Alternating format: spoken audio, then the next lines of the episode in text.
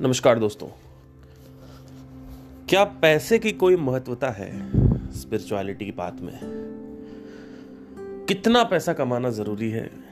और स्पिरिचुअलिटी में, यानी अध्यात्म में आते वक्त, पैसे को लेके एक विराग क्यों उत्पन्न होने लगता है? आज मनी एंड स्पिरिचुअलिटी के कंटेक्स्ट में हम कुछ डिस्कस करने वाले हैं। लेट्स बिगिन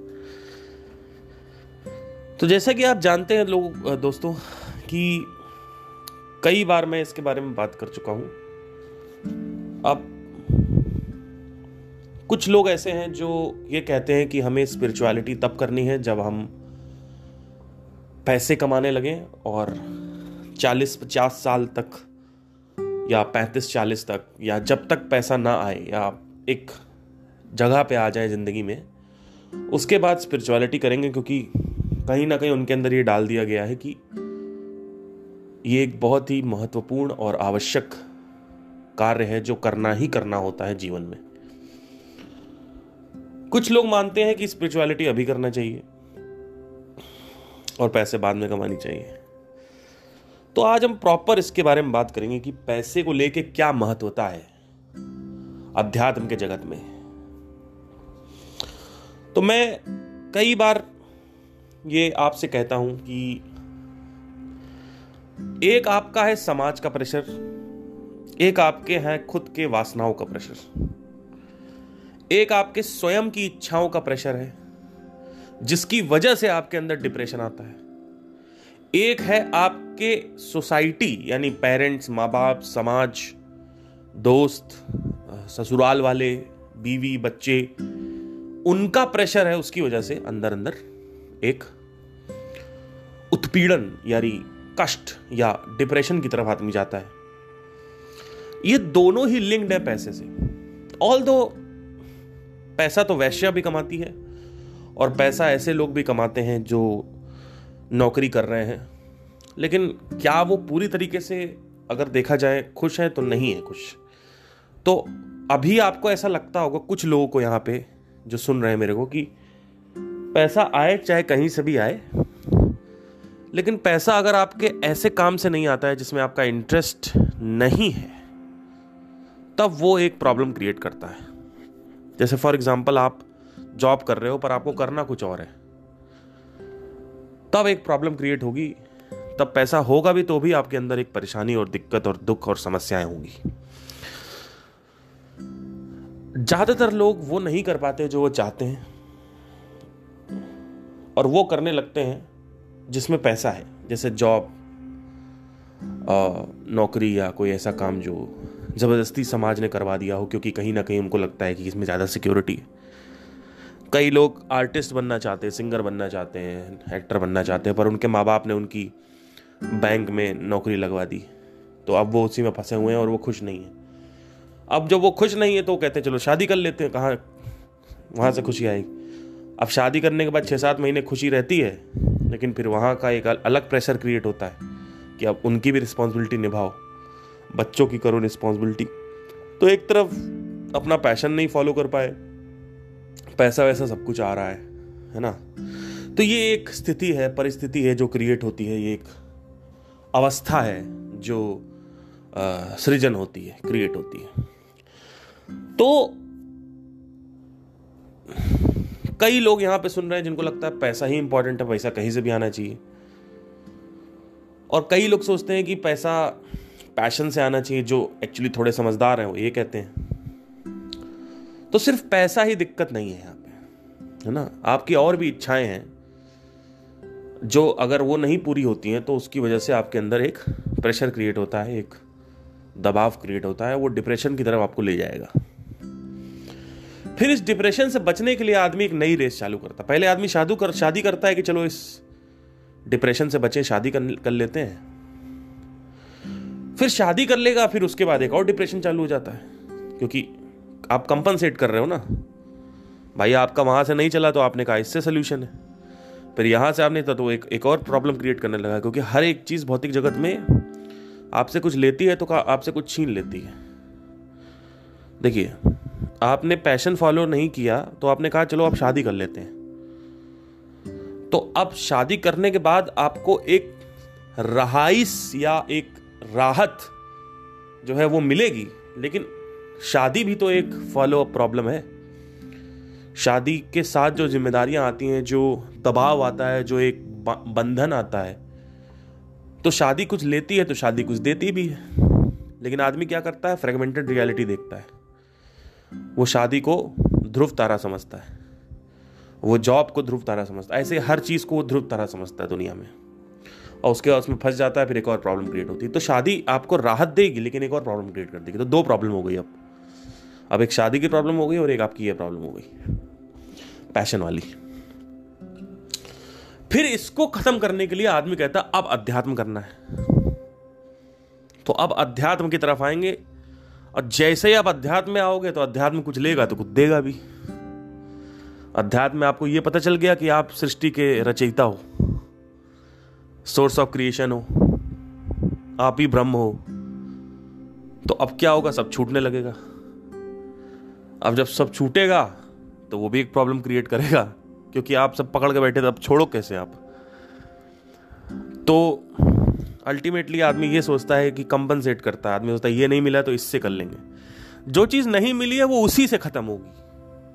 पैसन नहीं मिला है तो पैशन से ही वो खत्म होगा। उसे, उसके लिए शादी मत करो।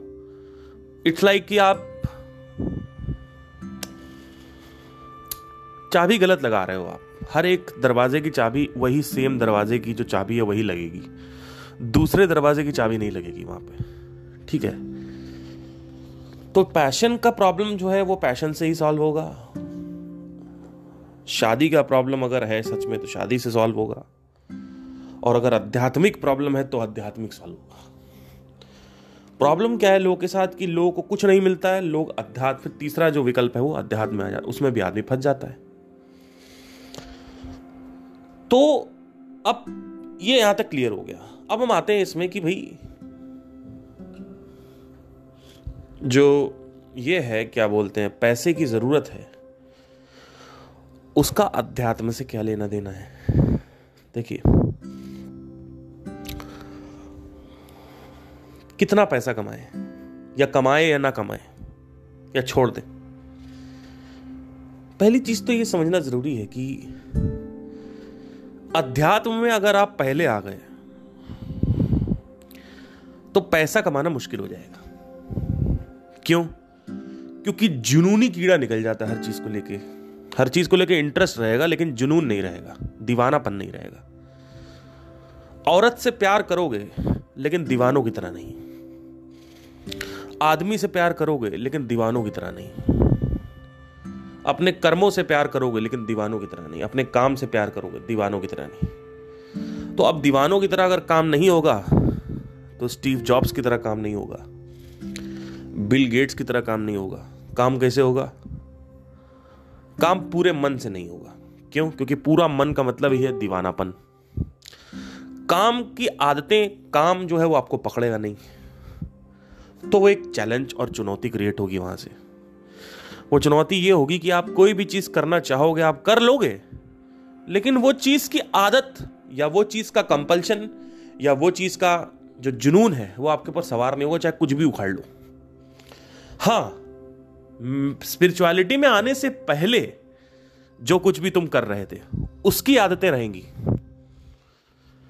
वो, उसका एक जुनून आप ला भी सकते हो थोड़ा बहुत लेकिन कुछ नई चीज़ें अगर आप करना चाहते हो तो स्पिरिचुअलिटी से पहले करना स्पिरिचुअलिटी के बाद मत करना। तो अब एक प्रॉब्लम ये क्रिएट होती है कि आपने तो कह दिया, सर, आप लोग कहेंगे कि, यार, आपने तो कह दिया ये बात।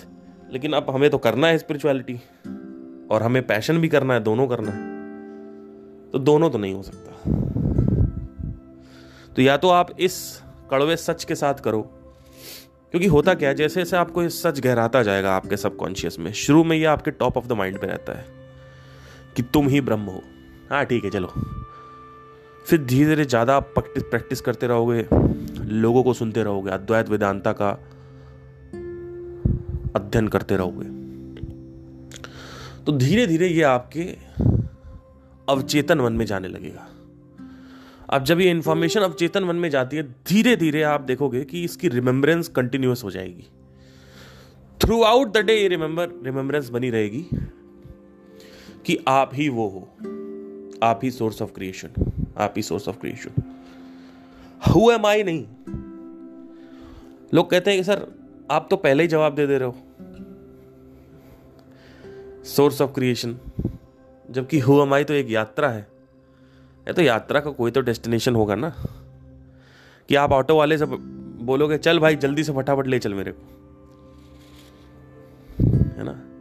तो आपको पहले पता होना चाहिए कि हाँ चलो ठीक है, मुझे शास्त्री नगर जाना है तो आप चले गए। कुछ लोग आके मेरे से बहस करते हैं। कहते हैं, आपने बोल दिया हुआ एक यात्रा। हु एम आई का एक आपने जवाब दे दिया फट से निकाल के। जबकि हु एम आई तो एक यात्रा है। मैंने कहा यात्रा है, लेकिन डेस्टिनेशन भी तो होना चाहिए, दिमाग में पहले से ही। तो डेस्टिनेशन आपको पहले से क्लियर होना चाहिए कि आखिरी में क्या मिलने वाला है आपको। क्योंकि जो जा चुका है वही तो बताएगा। मैं जा चुका हूँ तो मैं बता रहा हूँ। मैंने आपको पहले बता दिया, अभी आप जीते हो अपने कमरे के अंदर। धीरे धीरे देश काल वस्तु से रहित आप बाहर निकल जाओगे, इस सोलर सिस्टम के। और फिर गैलेक्सी के बाहर निकल जाओगे। सोच आपकी। और जहाँ पे सोर्स ऑफ़ क्रिएटर है, वहाँ आप बैठ जाओगे। अब वहाँ से जब आप अपनी दृष्टि को घुमाओगे तो आपको सारी चीज़ें छोटी लगेंगी। जैसे कि काम, पैसा, वासनाएँ अचीवमेंट्स पद प्रतिष्ठा, सम्मान, समृद्धि, यश। ये सब आपको क्या लगेगा? दो कौड़ी का लगने लगेगा। तो अब जब ये दो कौड़ी का लगने लगेगा, तब क्या होगा? तब आप वो चीज़ सही से कर नहीं पाओगे। तो ये एक चैलेंज क्रिएट करता है। तो कितना पैसा इंपॉर्टेंट है? पहले तो एक बार पैसे को लेके एक बार थोड़ा समझना ज़रूरी है। देखिए,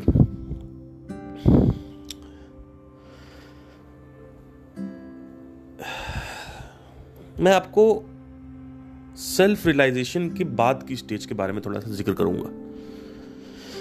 कि औसतन तो ये धीरे धीरे गहराता है। मतलब आज मेरे को सात आठ साल हो गए। तो ये इतना गहरा गया है कि अभी मैं चाहूँ तो इमीडिएटली सब कुछ त्याग सकता हूँ। लेकिन त्याग के करोगे क्या? अब यहाँ पे क्वेश्चन आता है, क्योंकि सब तो सब कुछ जब छूटा तो करोगे क्या? तो अगर आप ध्यान से देखें तो मैं अपने आप को सेल्फ इवॉल्व कर रहा हूँ। या संदीप जी कर रहे हैं या कृष्णमूर्ति ने किया, क्योंकि यही तीन लोग मेरे को सीरियस लगते हैं। ओशो ने भी किया, है ना? But comparatively to the intellect evolution जो कृष्णमूर्ति की ज़्यादा रही है but not let's not go for the comparison इसके अलावा मुझे ऐसा लगता है कि बाकी लोग जो हैं वो सेल्फ एवोल्यूशन के रास्ते पे नहीं जा रहे हैं। उन्होंने कहीं कहीं से कुछ पढ़ लिया है उस पढ़े को यूज़ कर रहे हैं, अपने वासनाओं को यूज़ करने के, अपनी वासनाओं को घर बना ले, ये बना ले, वो बना ले। अपना बिज़नेस कारोबार बड़ा कर ले, उससे क्या होगा? उससे मज़ा आएगा, पैसा ज़्यादा होगा तो। तो अगर आप स्पिरिचुअलिटी कर भी रहे हो, पैसे के लिए तो आपके अंदर जो इंटेंशन है वो ये नहीं होना चाहिए कि मुझे पैसा कमाना, मुझे करना है। आपके अंदर हो सकता है इंटेंशन ये हो सकता है कि मैं सबसे पहले इन लोग की हेल्प करना चाहता हूँ और थोड़ा बहुत अपने लिए देखना चाहता हूँ। इतना भी नहीं कि आप पूरा भयंकर देखिए, आपकी कितना होना चाहिए पहले ये समझना ज़रूरी अगर आप पाँच से दस लाख रुपए महीने का निकाल रहे तो मेरे हिसाब से अगर आपके खर्चे कंट्रोल में है तो एक कंटेंटमेंट नाम की चीज़ आपकी ज़िंदगी में आ जानी चाहिए। कि पाँच से दस लाख रुपए मैं निकाल पा रहा हूँ, अब मुझे करोड़पति नहीं बनना है। ठीक है। वो चाहे स्पिरिचुअलिटी से आप निकालो, चाहे कहीं से भी निकालो। क्यों? क्योंकि मैंने आपसे क्या बोला अभी? कि सेल्फ रियलाइजेशन के बाद क्या होता है कि आपके अंदर औसतन ये तो गहराएगा धीरे धीरे सात आठ दिन सात आठ साल, नौ साल तक आते आते ये बहुत ज़्यादा गहरा हो जाएगा कि आपके अंदर स्विच आ जाएगा, जब आप चाहो तब छोड़ सकते हो। लेकिन जब ये स्विच आ जाएगा तो ऊर्जा तो है ना ऊर्जा तो कहीं नहीं जाने वाली। भाई आपने अपनी सोच से चेंज कर ली अपने अवचेतन मन की जो स्थिति थी वो चेंज कर ली। लेकिन ऊर्जा थोड़ी चेंज हो जाएगी आपके लिए। ऊर्जा की करेक्टरिस्टिक थोड़ी खत्म हो जाएगी। और है तो है, है तो ऊर्जा तो है ही है जवान आदमी हो तो ऊर्जा भी है। तो अब ऊर्जा तो कहीं ना कहीं से निकलेगी। क्योंकि energy can not be controlled तो अब आप क्या करोगे? अब आपके पास दो विकल्प है। अगर आप मेरा देखे ध्यान से तो मैं सेल्फ एवोल्यूशन के रास्ते पे हूँ। सेल्फ इवॉल्व हो रहा हूँ मैं। जैसे कि मैं आज कुछ नया ब्रेन के बारे में जाना माइंड के बारे में जाना, वो डिस्कस किया। कभी कभी आप लोगों से डिस्कस करते करते मैं काफ़ी चीज़ें ऐसी सीख जाता हूँ जो मैंने अभी तक नहीं सीखी जैसे top of the mind awareness के बारे में कुछ नई नई चीज़ें जो है, वो मुझे पता चली। तो बात करते करते कुछ नया खुल जाता है या कोई ऑब्ज़र्व करते करते खुल जाता है। तो क्या ये ब्रेन ऑब्जर्वेशन करने से माइंड ऑब्जर्वेशन करने से नई नई चीज़ों के बारे में आविष्कार करने से या इन्वेंशन होने से पैसे आ जाएँगे? नहीं आएँगे। तो दूसरा एक जो काम है, वो भी आपको करना है। वो काम यह है कि आप शिद्दत से या तो अपनी पढ़ाई करें साथ साथ साथ में। या तो फिर कुछ ऐसा करें जो ऑन्टोप्रनोरशिप से रिलेटेड है, जो भी आपको करना है। पहले ये निर्धारित कर लें कि आपको करना क्या है। क्योंकि आपको अगर यही नहीं पता कि आपको करना क्या है तो आप बिना चिड़िया की आँख देखे तीर चला रहे हो। तो कई लोग को तो यही नहीं पता उनको करना क्या है, वो स्पिरिचुअलिटी में आ गए मैं ये नहीं कह रहा हूँ स्पिरिचुअलिटी छोड़ दो। देखिए, अगर आप क्यूरियोसिटी के लिए स्पिरिचुअलिटी में आए हो ना, तब तो आपको वक्त बताएगा। आपका वक्त ही मेहरबान है आपके लिए। क्योंकि इससे बड़ा श्राप कोई नहीं है। अगर आप क्यूरियोसिटी के लिए आए हो कि जिज्ञासा, की इच्छा है आपकी, आपको अच्छा लगता है इंटरेस्ट है आपका उससे आपका कोई लिंक नहीं है। आपकी सफरिंग जो है वो बाहर से हो रही है। अभी अंदर से नहीं हो रही है। बाहर से कैसे हो रही है? कि आपका ब्रेकअप हुआ तो आप स्पिरिचुअलिटी में चले आए। आपको लगता है स्पिरिचुअलिटी से ब्रेकअप जो है वो सॉल्व हो जाएगा। जबकि ऐसा बिल्कुल नहीं है। ये वही बात हो गई कि आपने जब जब फल खाया तब मीठा लग रहा था, तब आप नहीं बोले, तब आप स्पिरिचुअलिटी में नहीं आए। और जब मैंने फल आपसे छीन लिया, और आपको फल की जो बेचैनी है, वो हो रही है, तब आप कह रहे हो कि आप मुझे फल से बाहर निकालो। जब मीठा लग रहा था, तब क्यों नहीं बाहर निकाले? जब लौंडिया थी तुम्हारी ज़िंदगी में, तब तुमने कंप्लेन नहीं करी। लेकिन जब सफरिंग हो रही है, तब तुम उसको एक्सेप्ट नहीं कर रहे हो। तो सिक्के का तुम्हें एक साइड चाहिए। सिक्के का दूसरा साइड नहीं चाहिए। तो कंपनसेशन के लिए तुम आ गए यहाँ पे। ये रास्ता किसके लिए है? ये रास्ता उसके लिए है जिसको ये अच्छे से पता चल चुका हो कि बाहर दुनिया में कुछ है ही नहीं। अगर वो आपको क्लियर है, आप सब कुछ करके देख चुके हो कि हाँ भाई, मुझे सच में पता है कि अभी जिसे, अभी मैं कार खरीदने वाला हूँ, लेकिन मुझे कार खरीदने से पहले पता है कुछ नहीं होने वाला।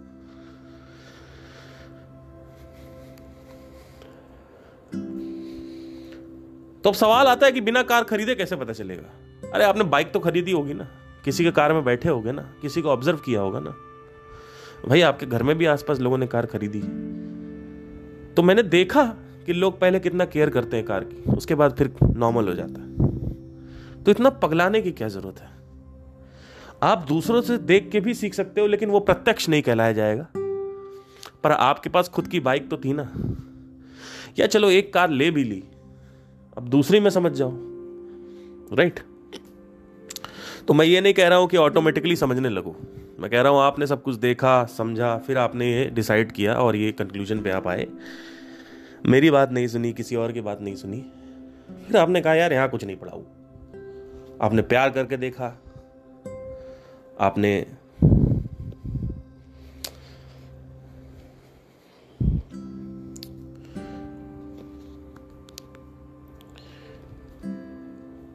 मैं भी शादी करके देखी, बच्चे करके देख लिए। जैसे फॉर एग्ज़ाम्पल मैं अपने बच्चों का ही अगर मैं डिज़ायर बताऊँ तो शुरू से ही सबको बच्चों का डिज़ायर रहता है। सोलह सत्रह साल की उम्र में मैं भी बच्चों का डिज़ायर था। आज की डेट में मेरे को डिज़ायर नहीं है। तो क्या इसका मतलब मैं अपनाऊँगा नहीं? हो सकता है मैं बच्चे पैदा करूँ। हो सकता है नहीं भी होते हैं तो उसमें कोई फ़र्क नहीं पड़ता, क्योंकि मुझे पता उसमें मैं कैसे देखता हूँ लाइफ को। जब कोई चीज़ है जब कोई चीज़ है तो उसकी पॉजिटिव साइड देखो। और मान लो अगर कोई चीज़ नहीं मिल रही है तो सिर्फ़ उसकी नेगेटिव साइड देखो। बच्चा पैदा नहीं हो रहा है तो देखो ये कि भाई, सही है, मैं रिस्पॉन्सिबिलिटी से बाहर आ जाऊँगा। है ना? क्या करना पैदा करके? और पॉजिटिव साइड बहुत सारी है, आप अपनी वाइफ के साथ कहीं घूमने जा सकते हो, आपको टेंशन नहीं है। आप कहीं भी शिफ्ट हो सकते हो, आपको टेंशन नहीं है है ना? बहुत सारी चीज़ें होती हैं जो बच्चा जब पैदा नहीं होता है, तब आपको उसकी मतलब रहती हैं। अब अगर हो गया है, तब आपको उसकी पॉजिटिव देखनी है। कि यार, अब उसके बारे में बात करनी है कि अरे बच्चे होते हैं, घर में एक खुशहाली रहती है और एक एज अ फादर आप ग्रो करते हो वट एवर जो भी है। जो भी बातें होती हैं कि बच्चे के साथ खेल रहे हो, उसको बातें पढ़ा रहे हो, उसको चीज़ें सिखा रहे हो, है ना? तो जब कुछ नहीं है, नहीं मिल रहा है, बहुत शिद्दत आपने कर ली है, अब नहीं मिल रहा है तो उसकी अब नेगेटिव साइड देखो। उसके बारे में नेगेटिव बोलना चालू कर दो। कि, अरे यार, सही है ना, नहीं है? एटलीस्ट हम वो कर सकते हैं जो हम चाहते हैं। हवा, हमारे ऊपर कोई रिस्पॉन्सिबिलिटी नहीं है। तुम्हारा देखो, तुम्हारा पेट जो है, तुम्हें, पेट तुम्हारा ख़राब नहीं होगा तुम मोटी नहीं होगी। तो बहुत सारी चीज़ें हैं जो आप बता सकते हो अपने वाइफ को, आप खुद भी बोल सकते हो कि और होती हैं पॉजिटिव साइड होती हैं। जैसे फेम की पॉजिटिव साइड है फेम की नेगेटिव साइड है। मैं बता चुका हूँ, मैं बार बार नहीं आऊँगा इसमें। तो जब कुछ नहीं मिल रहा है तो उसकी तो अब आप कहोगे कि आपने तो कभी आप आप बात करते हो प्रत्यक्ष करने की। और आपका, खुद का अभी तक एक भी बच्चा नहीं हुआ। और आपने बच्चों को डिज़ायर कैसे छोड़ा? मैं बता रहा हूँ कैसे छोड़ा जैसे जैसे आपकी बुद्धि परिपक्व होती जाएगी, आपको अपने प्रत्यक्ष की ज़रूरत पड़ना कम होती जाएगी। आप दूसरों की लाइफ में देख देख के सीख सकते हो। ये बच्चे का डिज़ायर पूरी तरीके से मेरे अंदर से कैसे निकला था मैं बताता हूँ आपको।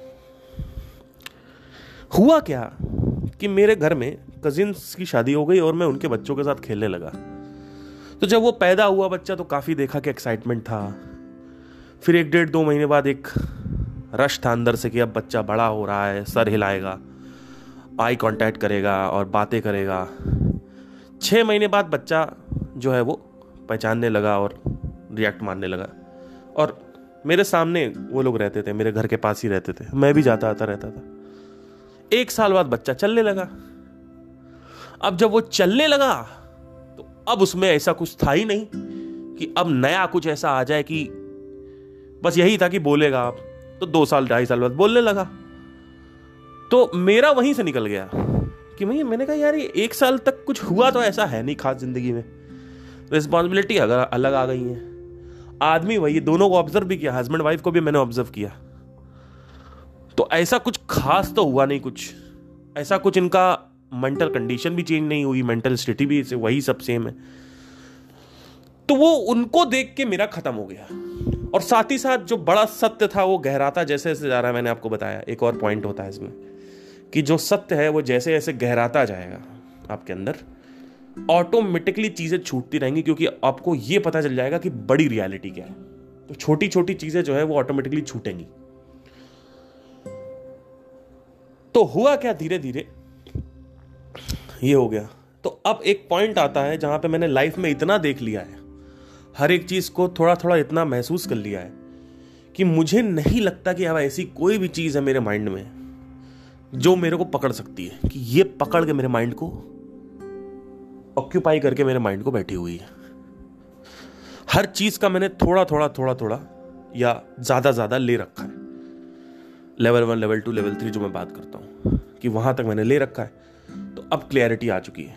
तो अब सवाल यह आता है कि अब ये सब कुछ हो गया तो अब करें क्या? तो एक तो है कि आप सेल्फ एवोल्यूशन मेरा देखते ही हो, जो कि चल रहा है। साथ ही साथ, अगर मैं आपको रिकमेंड करूँ तो आप ये भी कर सकते हो कि अपनी कोई पढ़ाई लिखाई जो भी है, उसमें कंटिन्यू रहो और क्योंकि वो, मान लो आप 40 की उम्र में भी स्पिरिचुअलिटी अगर सोच रहे हो तो ये मत सोच लेना कि 40 के बाद अब कुछ करने के लिए नहीं रिटायर हो गए तो अब तो स्पिरिचुअलिटी करेंगे। अरे भैया, वो भी करते रहोगे, लेकिन फिर भी आपको कुछ करने का मन करेगा। ये एक बहुत बड़ा सत्य है जो लोगों को नहीं पता उनको लगता है चालीस के बाद रिटायर हो जाएँगे, उसके बाद घर बैठेंगे स्पिरिचुअलिटी करेंगे। अरे वो फिर आपका मन वापस आपको ले जाएगा, गंदे कामों में। तो ये चीज़ लोगों को नहीं पता है। वो अपना एक पता नहीं क्या इमेजिनेटिव इसको मिथ्या बोलते हैं।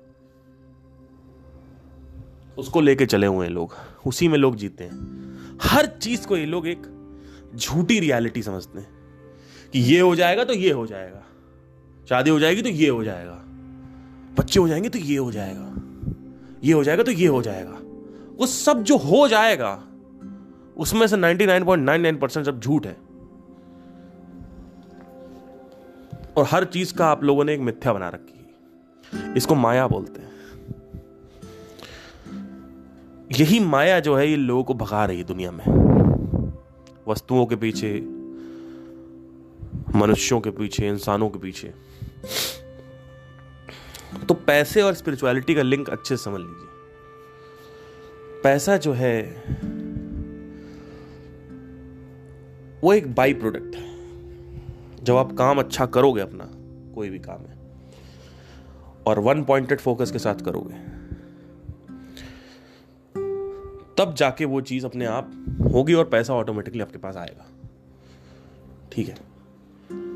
लेकिन कहाँ रुकना है यह भी पता होना चाहिए कि मान लो पाँच दस लाख रुपए महीना आपने कमाया, कार वार खरीद ली, जब आप चाहो तब प्लेन से जाओ, जब आप चाहो तो फ़र्स्ट क्लास एसी से जाओ। इतना आपके पास होना चाहिए कि इंडिया इंडिया में अगर लेट से कि मैं आराम से सुख भाव से घूम सकता हूँ।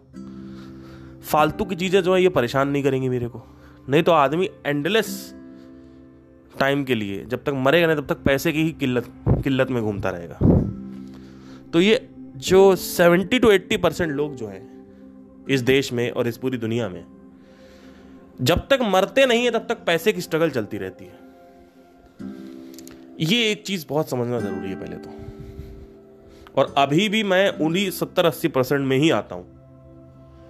क्योंकि अगर आप मेरा भी देखें तो मैंने अभी ऐसा कुछ बहुत बड़ा नहीं कर दिया है कि मैं यू नो पाँच दस लाख रुपए महीने कमा रहा हूँ या करोड़ों महीने कमा रहा हूँ। मैं अभी उस लाइन पे हूँ, है ना?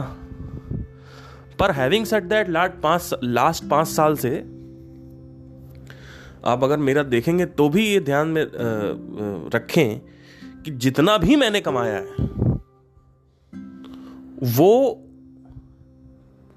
दिन का सिर्फ़ दो से तीन प्रतिशत टाइम दे के कमाया है। मतलब शुरू से मेरे पास टाइम की फ्रीडम है, वो सही से रही है। टाइम फ्रीडम मेरे पास शुरू से रही है, क्योंकि मैं बिज़नेस दिमाग ही ऐसा लगाता हूँ कि देखो होता क्या है there is something called as Pareto principle आपको क्या लगता है इलॉन मस्क पूरे दिन तक काम करता रहता है? जेफ बजोस पूरे दिन काम करते रहते हैं? नहीं। परीटो प्रिंसिपल यह कहता है कि चार प्रतिशत काम ऐसे होते हैं, अगर आप उनको कर लें तो सौ प्रतिशत टाइम आप बचा लोगे। या अट्ठानवे प्रतिशत या छियानवे प्रतिशत टाइम बचा लोगे। बस आपको यह पता होना चाहिए कि वो चार प्रतिशत कौन से काम होते हैं। तो ज़्यादातर जो ऑन्टरप्रनोर्स हैं जो बड़े ऑन्टरप्रनोर्स हैं, वो स्ट्रैटेजी पे और विजन पे काम करते हैं कंपनी की। कि मान लो, आपने बोल दिया, ये इस तरीके से काम होना है, इस तरीके से काम होना है, इस तरीके से काम होना है। फिर आपने एक आदमी को समझा दिया हाँ भाई, इस तरीके से होना है। अब वो होगा लाइक फॉर एग्ज़ाम्पल लेट से मैं आपको सिंपल बताता हूँ। देखिए, आपकी कंपनी है, आपने एक सेल्स एक्सपर्ट को हायर किया, या सेल्स रिप्रेजेंटेटिव को हायर किया, या सेल, सेल्समैन को हायर किया। अब आपने उसको स्क्रिप्टिंग दे दी। आपने कहा, भैया, एक कॉल आएगा। आप कॉल पे कन्वर्ट करो। एक ये तरीका होता है, इसको बोलते कोल्ड तरीका। कोल्ड कॉलिंग बोलते हैं इसको। या एक नॉन ऑर्गेनाइज्ड वे होता है। कि आपने चार लोगों को दे दिया, चार लोग की टीम है आपकी। आपने कह दिया, भैया, एक काम करो। अपने हिसाब से जो तुम्हारा एक्सपीरियंस तुमने सीखा क्या एमबीए में? वो सेल्समैन जो है एमबीए करके आया था। तो अपने हिसाब से कन्वर्ट करो। तो वो भी कह देगा, ठीक है सर, करते हैं। अब उसको एक बेस सैलरी आप दे रहे हो लेट से पंद्रह हज़ार रुपये ऊपर से जो सेल्स पे आपको पर कमीशन मिलेगा, वो अलग मिलेगा। तो क्या ये पेरिटो प्रिंसिपल माइंडसेट है? नहीं। ये एक बेवकूफियत है। आपको पहले कस्टमर से खुद इंटरेक्ट करना है, खुद बात करनी है। और पहले बात करने से पहले पहले ये समझना है कि आज तक जितने भी लोगों ने बात करी है, वो कौन सी स्क्रिप्ट यूज़ कर रहे थे, कैसे बात कर रहे थे। तो अब आपकी रेस शुरू होने से पहले ही जो है वो रुक गई है। आपने कहा कि रुक जाओ अभी अभी कोई किसी से बात नहीं करेगा। मुझे पहले ये पता करने दो, आज तक हिस्ट्री में मेरी फ़ील्ड में किसने बात करी है और उन्होंने कोई कोर्सेज निकाले हैं, उनकी कोई बुक्स हैं। वो बुक्स आपने पढ़ी। तो आपको पता चला कि हाँ ये एक स्क्रिप्ट है जो लोग फॉलो करते हैं और उसके पीछे ये ये लॉजिक है। केवल स्क्रिप्ट नहीं जानना है। आपने वो स्क्रिप्टिंग पढ़ी। फिर आपने कहा, मैं बात करता हूँ कस्टमर से। तो आपने चार पाँच महीने पहले खुद बात करी कस्टमर से। और कन्वर्ट किया लिटरली कन्वर्ट किया। कि मान लो सौ लोग आ रहे हैं, आपके पास सौ कॉल्स आई दिन की, उसमें से आपने चार लोग को कन्वर्ट किया। ठीक है which is which is a great percentage four to five percentage is a great percentage as a marketer always remember you are just looking a very small percentage of people to buy ये एक बहुत बड़ी चीज़ है जो आपको मैं सिखाना चाहता हूँ। वैसे तो ये स्पिरिचुअलिटी का वाला चल रहा है, लेकिन अब थोड़ा सा आपको मैं एडवर्टाइजिंग और मार्केटिंग का बताता हूँ। आपने बड़े से बड़े जितने भी ऑन्टरप्रनोर्स हैं, जो भी इंटरनेट मार्केटिंग के गुंडे हैं, आपने कभी देखा कि वो कोई यूट्यूब पे बैठे हुए हैं इंस्टाग्राम पे रोड डाल रहे कुछ नहीं होता है। इंस्टाग्राम और यूट्यूब पे सिर्फ़ इन्फ्लुएंसर्स हैं। वो भी हवा में उड़ते हैं कि जरा सा कुछ सक्सेस मिल गई, कार खरीद ली। उनको ये नहीं पता है कि नेक्स्ट चार पाँच साल में अल्गोरिथम चेंज हो जाएगा। और वही होता भी है 2016 में जितने भी कवर सॉन्ग्स जो कर रहे थे, आज उनका कोई वो नहीं है, महत्व नहीं है। ठीक है? क्यों? क्योंकि उनका कोई व्यूज़ नहीं आ रहा, और व्यूज़ आ भी रहे हैं अगर मान लो, किसी किसी चैनल में आते भी हैं तो आप अलग क्या कर रहे हो? जिससे आपकी डिमांड सिर्फ़ आप ही कर रहे हो, ऐसा आप ही कर सकते हो और बहुत मुश्किल से आप ही करते हो। जैसे माइकल जैक्सन एकदम अलग थे। है ना? तो आप क्या कर रहे हो अलग कि आपको लोग देखने आएँगे? क्योंकि दो लाख व्यूज़ आपके पास भी आ रहा है, दो लाख व्यूज़ उनके पास भी आ रहा है, दो लाख व्यूज़ सबके पास आ रहे हैं। तो मार्केट की जो वैल्यू है वो आपने एकदम सेचुरेट कर रखी है, आप बेवकूफ़ हो। और वो व्यूज़ भी ज़्यादा दिन चलने वाले नहीं है। जैसे एल्गोरिथम चेंज हुआ तो वो व्यूज़ नीचे गिर गए। तो चक्कर क्या है कि आपने क्या किया कि आपने ये ध्यान दिया पहले कि जितने भी बड़े ऑन्टरप्रनोर हैं, जो जिनके पास मोटा पैसा है, जो मिलियनियर है बिलियन एयर है, और जो उड़ते नहीं है है ना? कि ब्रांड की टी शर्ट पहन के घूम रहे हैं। ब्रांड की टी शर्ट कौन पहनता है? आपने कभी देखा लुई फिलिप और ये देओर और ये गुची ये कौन पहन रहा है? आपने देखा है? Except some of the Shark Tanks people आपने एक बड़ा जो अंटोपोन कभी जेफ बेजोस को देखा है कि उसने ऐसा पहन के घूम रहा हो? और पूरा दिखा रहा है, जो सिंबलाइज कर रहा है? नहीं। वो ब्रांड की पहनते हैं, मानता हूँ, लेकिन वो हिडन में पहनते हैं। मतलब पता नहीं चलेगा कपड़ा देख के कि वो ब्रांड है कि नहीं। पर लोग लुई फिलिप हर जगह लिखा रहेगा। तो वो गरीबों के लिए है। तो anyway let's let's not go into that let's so चक्कर क्या है सारा का सारा कि अगर आप ध्यान दें तो कोई भी इन्फ्लुएंसर जो है, वो ही सिर्फ़ यूट्यूब इंस्टाग्राम पे दिखावा करता है एक्टिंग करता है फ्लेक्स करता है। लेकिन जो बड़े ऑन्टरप्रनोर हैं इंटरनेट मार्केटर्स वो नहीं करते। उनके अगर आप व्यूज़ देखोगे ना, जाके ढाई सौ व्यूज़ दो हज़ार व्यूज़ और उनके पास इतना पैसा है, इतना पैसा है कि अभी बैठे बैठे इंडिया के टॉप हंड्रेड यूट्यूबर्स खरीद सकते हैं वो। बैठे बैठे खरीद लेंगे वो। इतना पैसा है। मिलियनियर। वो एक वेबिनार लॉन्च करते हैं।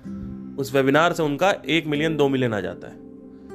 डॉलर्स ठीक है? तो पहली चीज़ तो यह है कि वो कैसे काम करें? क्या वो दिन भर काम करते रहते हैं? नहीं। परीटो प्रिंसिपल क्या कहता है? कि आपने सेल्समैन लेट से हायर किए? आपने खुद पहले स्क्रिप्टिंग पढ़ी, खुद बुक्स पढ़ी, और खुद आपने जब उसको प्रैक्टिकली चार पाँच महीने लोगों से कॉल्स पे बात करी। सौ लोगों से बात करके आपने पाँच परसेंट, छह परसेंट लोगों को कन्वर्ट किया, चार परसेंट लोगों को कन्वर्ट किया। तो होता क्या है जब आप खुद बात करोगे? तो आपको ऐसी प्रॉब्लम्स दिखेंगी जो यूनिक प्रॉब्लम्स होती हैं, जो कि बुक्स में या किसी कोर्सेज में मेंशन नहीं होती। जब सेल्स मैन उसमें फंसेगा आपका, जब जब इसको आप ऑटोमेट करोगे, और जो सेल्समैन आपका फंसेगा, वो आपसे जब क्वेश्चन पूछेगा तो आप उसको इमीडिएटली गाइड कर सकते हो कि हाँ भाई हाँ कॉल आया सर यहाँ पे मैं फंसा हुआ हूँ। अच्छा क्या बोल रहा है कस्टमर अरे सर ये बोल रहा अच्छा ये बोल रहा है, ये बोल बोल खत्म, रख दो फ़ोन अब अगर आपने नहीं किया होता तो सेल्समैन फिगर आउट करता। अब वो क्या फिगर आउट करेगा? उसने तो एमबीए पढ़ा है। उसने बुक्स तो पढ़ी नहीं है, उसको उसको क्या पता अध्ययन कैसे करते हैं? उसको क्या पता कि एजुकेशन का रियल मतलब क्या है? क्या वो टॉप ऑन्टरप्रनोर से पढ़ के आया हुआ है? या फिर वो एम किया किसी स्कूल से? उससे कुछ नहीं होता है। तो अब जब मैंने ऐसा किया चार पाँच महीने तक, छह महीने तक मैंने कॉल्स पे बात करी, वो भी ऐसा नहीं है कि मैंने कॉल्स पे बात करी तो मतलब दिन भर कर रहा था मैं। लेट से तीन चार घंटे करी। उसमें से मैंने कन्वर्ट किया। तीन महीने मैंने बात करी। अब मुझे समझ में आ चुका है कि अगर ये सेल्समैन मर भी जाते हैं तो भी आज मैं बैठ के फिर से वापस, वो चाबी मेरे हाथ में देखो, समझने की कोशिश करो। एक और लेयर खुल रही यहाँ पे। एक तो है कि आपने खुद सीखा और उसके बाद आपने हायर किया, उनको ट्रेनिंग दी और उसके बाद वो काम चालू हो गया। और वो खुद ही आपके कन्वर्ट करने लगे। ठीक है, एक तो ये हो गया। दूसरा ये इसका फ़ायदा है कि आपको अगर लेट से किसी सेल्समैन ने फिगर आउट कर लिया कि कैसे कन्वर्ट कर रहे हैं, कोई सेल्समैन लेट से आठ परसेंट दे रहा है सेवन परसेंट दे रहा है, और कोई परसेंट जो कन्वर्जन दे रहा है, दो परसेंट, एक परसेंट तो आप तो बंद जाओगे ना। आपको तो पता नहीं है उसका सीक्रेट क्या है। आपको यह पता है कि हाँ ये सेल्समैन जो है वो अच्छा काम कर रहा है। लेकिन आपको ये नहीं पता सीक्रेट क्या है। अगर वो कल को मर गया या उसने छोड़ दिया या उसने भाव दिखाने चालू कर दिया, आपको गाली देना चालू कर दिया तो आप उस पर डिपेंडेंट हो गए। तो अल्टीमेटली फिर आप एक बिज़नेस मॉडल से जॉब मॉडल पे जा रहे हो। तो जब आप ये सब खुद करोगे और खुद मेहनत करोगे और खुद पढ़ोगे, खुद समझोगे हर चीज़ बेसिकली मैंने क्या किया? मैंने स्ट्रैटेजी समझी। स्ट्रैटेजी समझ के उसके बाद वो स्ट्रैटेजी मैंने रोबोट की तरह इन लोगों को पढ़ा दी। मैंने कहा, जब ये बोलेगा तो ये बोलना, ये बोले ये बाकी तो उनकी खुद की सेल्समैन कन्विंसिंग कन्विंसिंग करनी नहीं है पहली चीज़ तो। बट लेट से कि उनका थोड़ा बहुत तो होता ही है, एक फ्लो बात करने का तरीका, आवाज़ में कॉन्फिडेंस मॉड्यूलेशन वॉइस मॉड्यूलेशन अच्छे से बात करना, वो सब उनको ऑलरेडी होता है। लेकिन कहीं कुछ प्रॉब्लम आ रही है, कुछ फंस रहा है, वहाँ पे अगर वो प्रॉब्लम मैंने नहीं देखी है तो वहाँ पे हो गया। अब वो स्ट्रैटेजी जैसे मैंने क्रैक करी मैंने लोगों को उसको सिखा दिया। और मैंने चालू किया चार लोगों के साथ। फिर मेरा बिज़नेस बढ़ने लगा तो मैंने सिखाने वाला एक टीम लीडर रख दिया। मैंने कहा कि ऐसा है, सुनो, मैं तुम्हें सिखा रहा हूँ। अब जो नए सेल्समैन आएँगे, वो तुम तुम उनको सिखाओगे। ठीक है? तो दिन का मैंने कितना काम किया?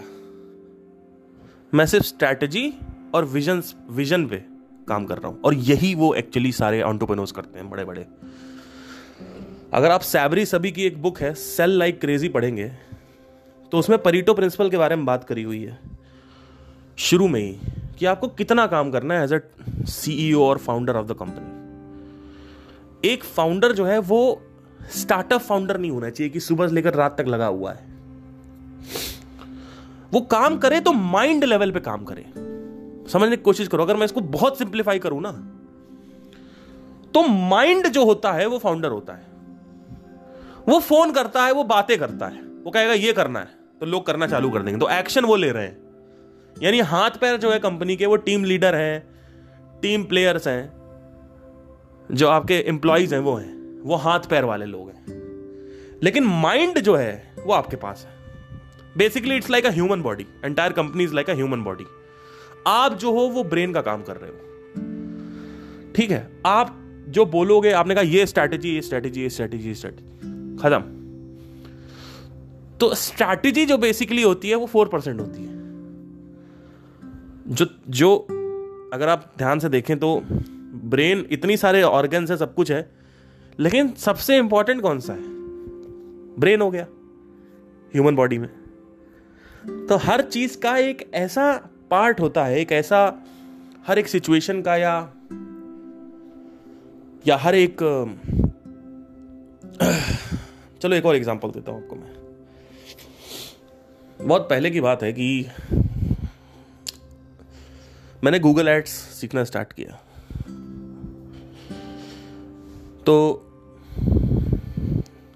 की कीवर्ड्स जो होते हैं, कुछ 20-30 कीवर्ड से चालू किया। मैंने कहा, इसमें से 30 कीवर्ड्स हैं तो पहले रिसर्च करी 30 कीवर्ड निकाले। मैंने कहा, ठीक है, चला दिया। चलाने के बाद क्या हुआ? चार पाँच महीने तक चलता रहा वो। तीन महीने तक चलता रहा, तीन महीने तक। पैसे डाले, वही वही उसी चलता रहा।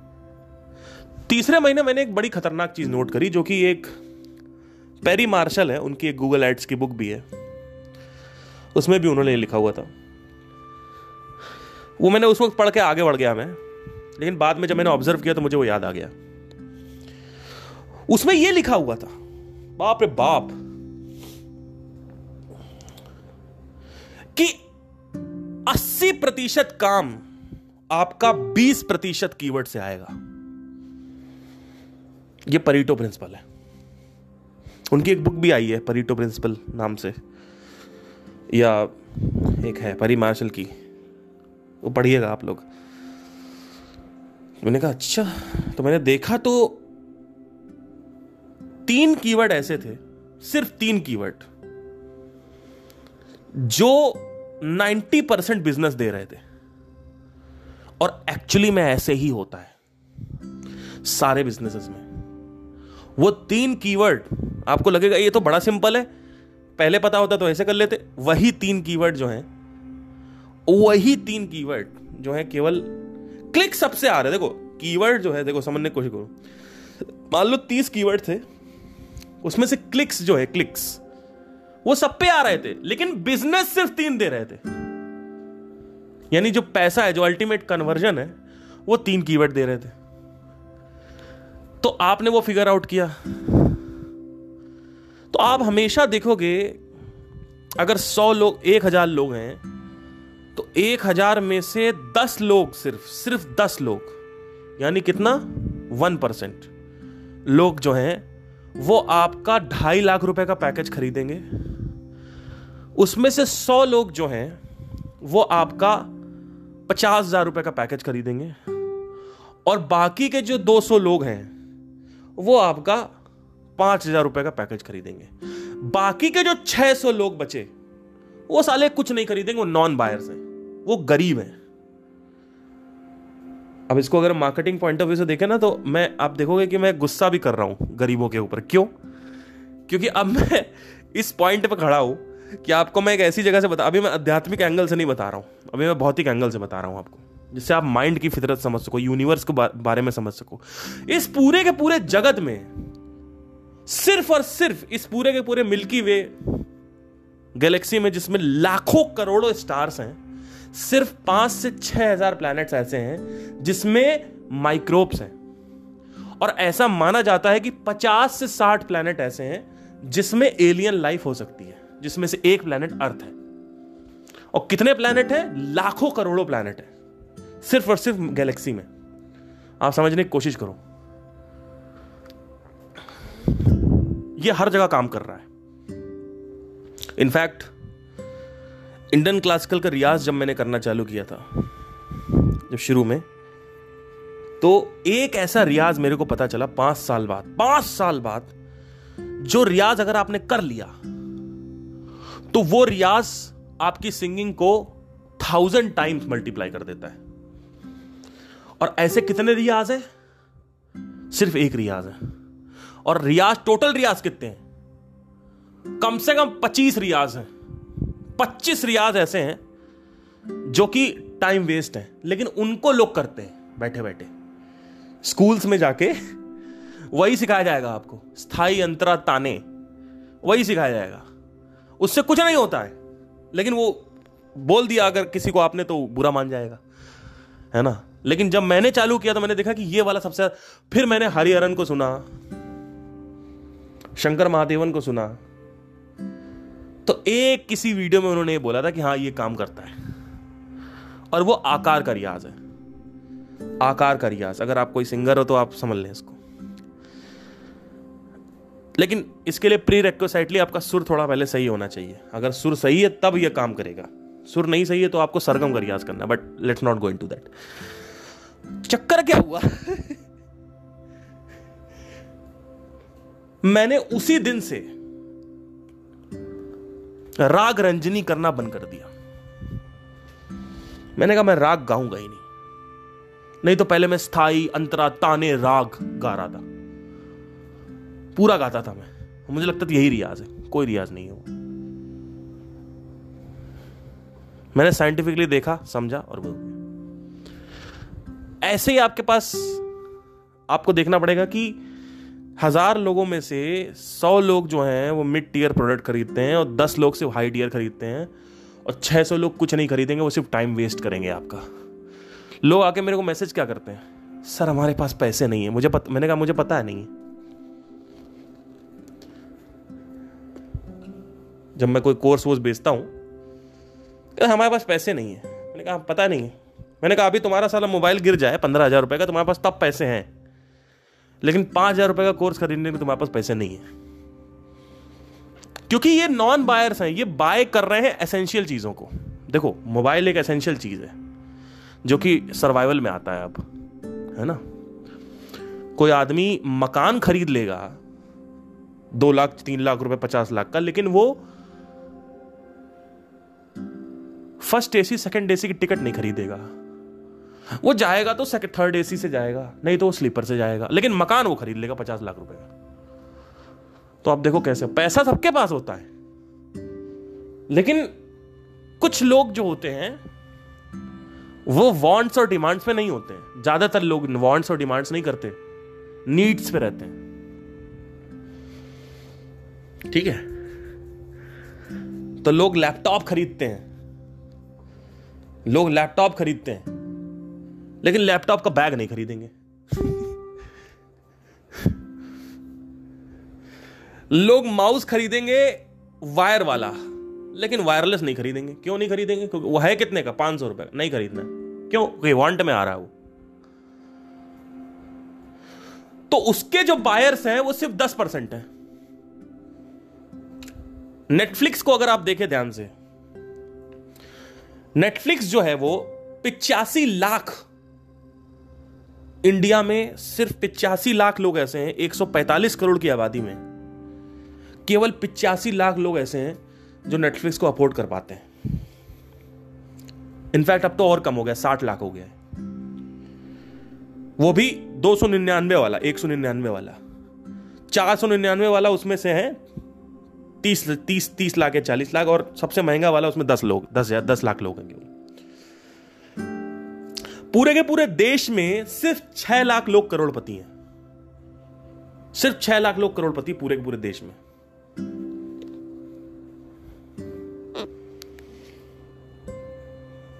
क्या छह करोड़ है? मुझे एग्जैक्टली याद नहीं आ रहा।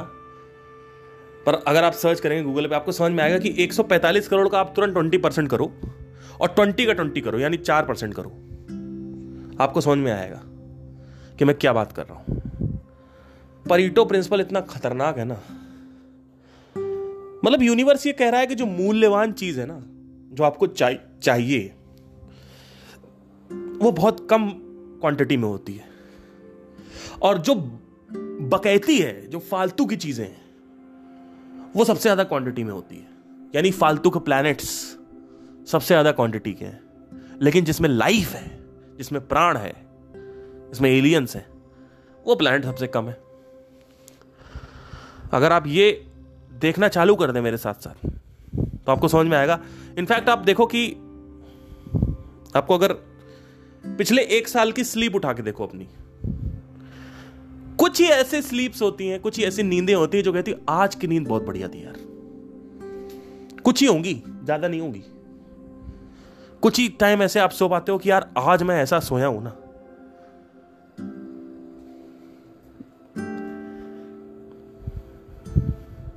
चाय बना रहे हो सौ बार चाय बनाओगे चार या पाँच बार चाय बहुत अच्छी बनेगी। आपको समझ में आएगा कि मैं क्या बात कर रहा हूँ।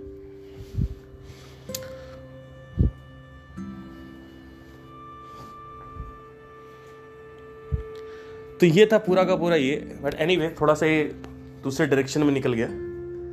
लेकिन जो मैं कह रहा हूँ उसको समझ लेना। Thank you take care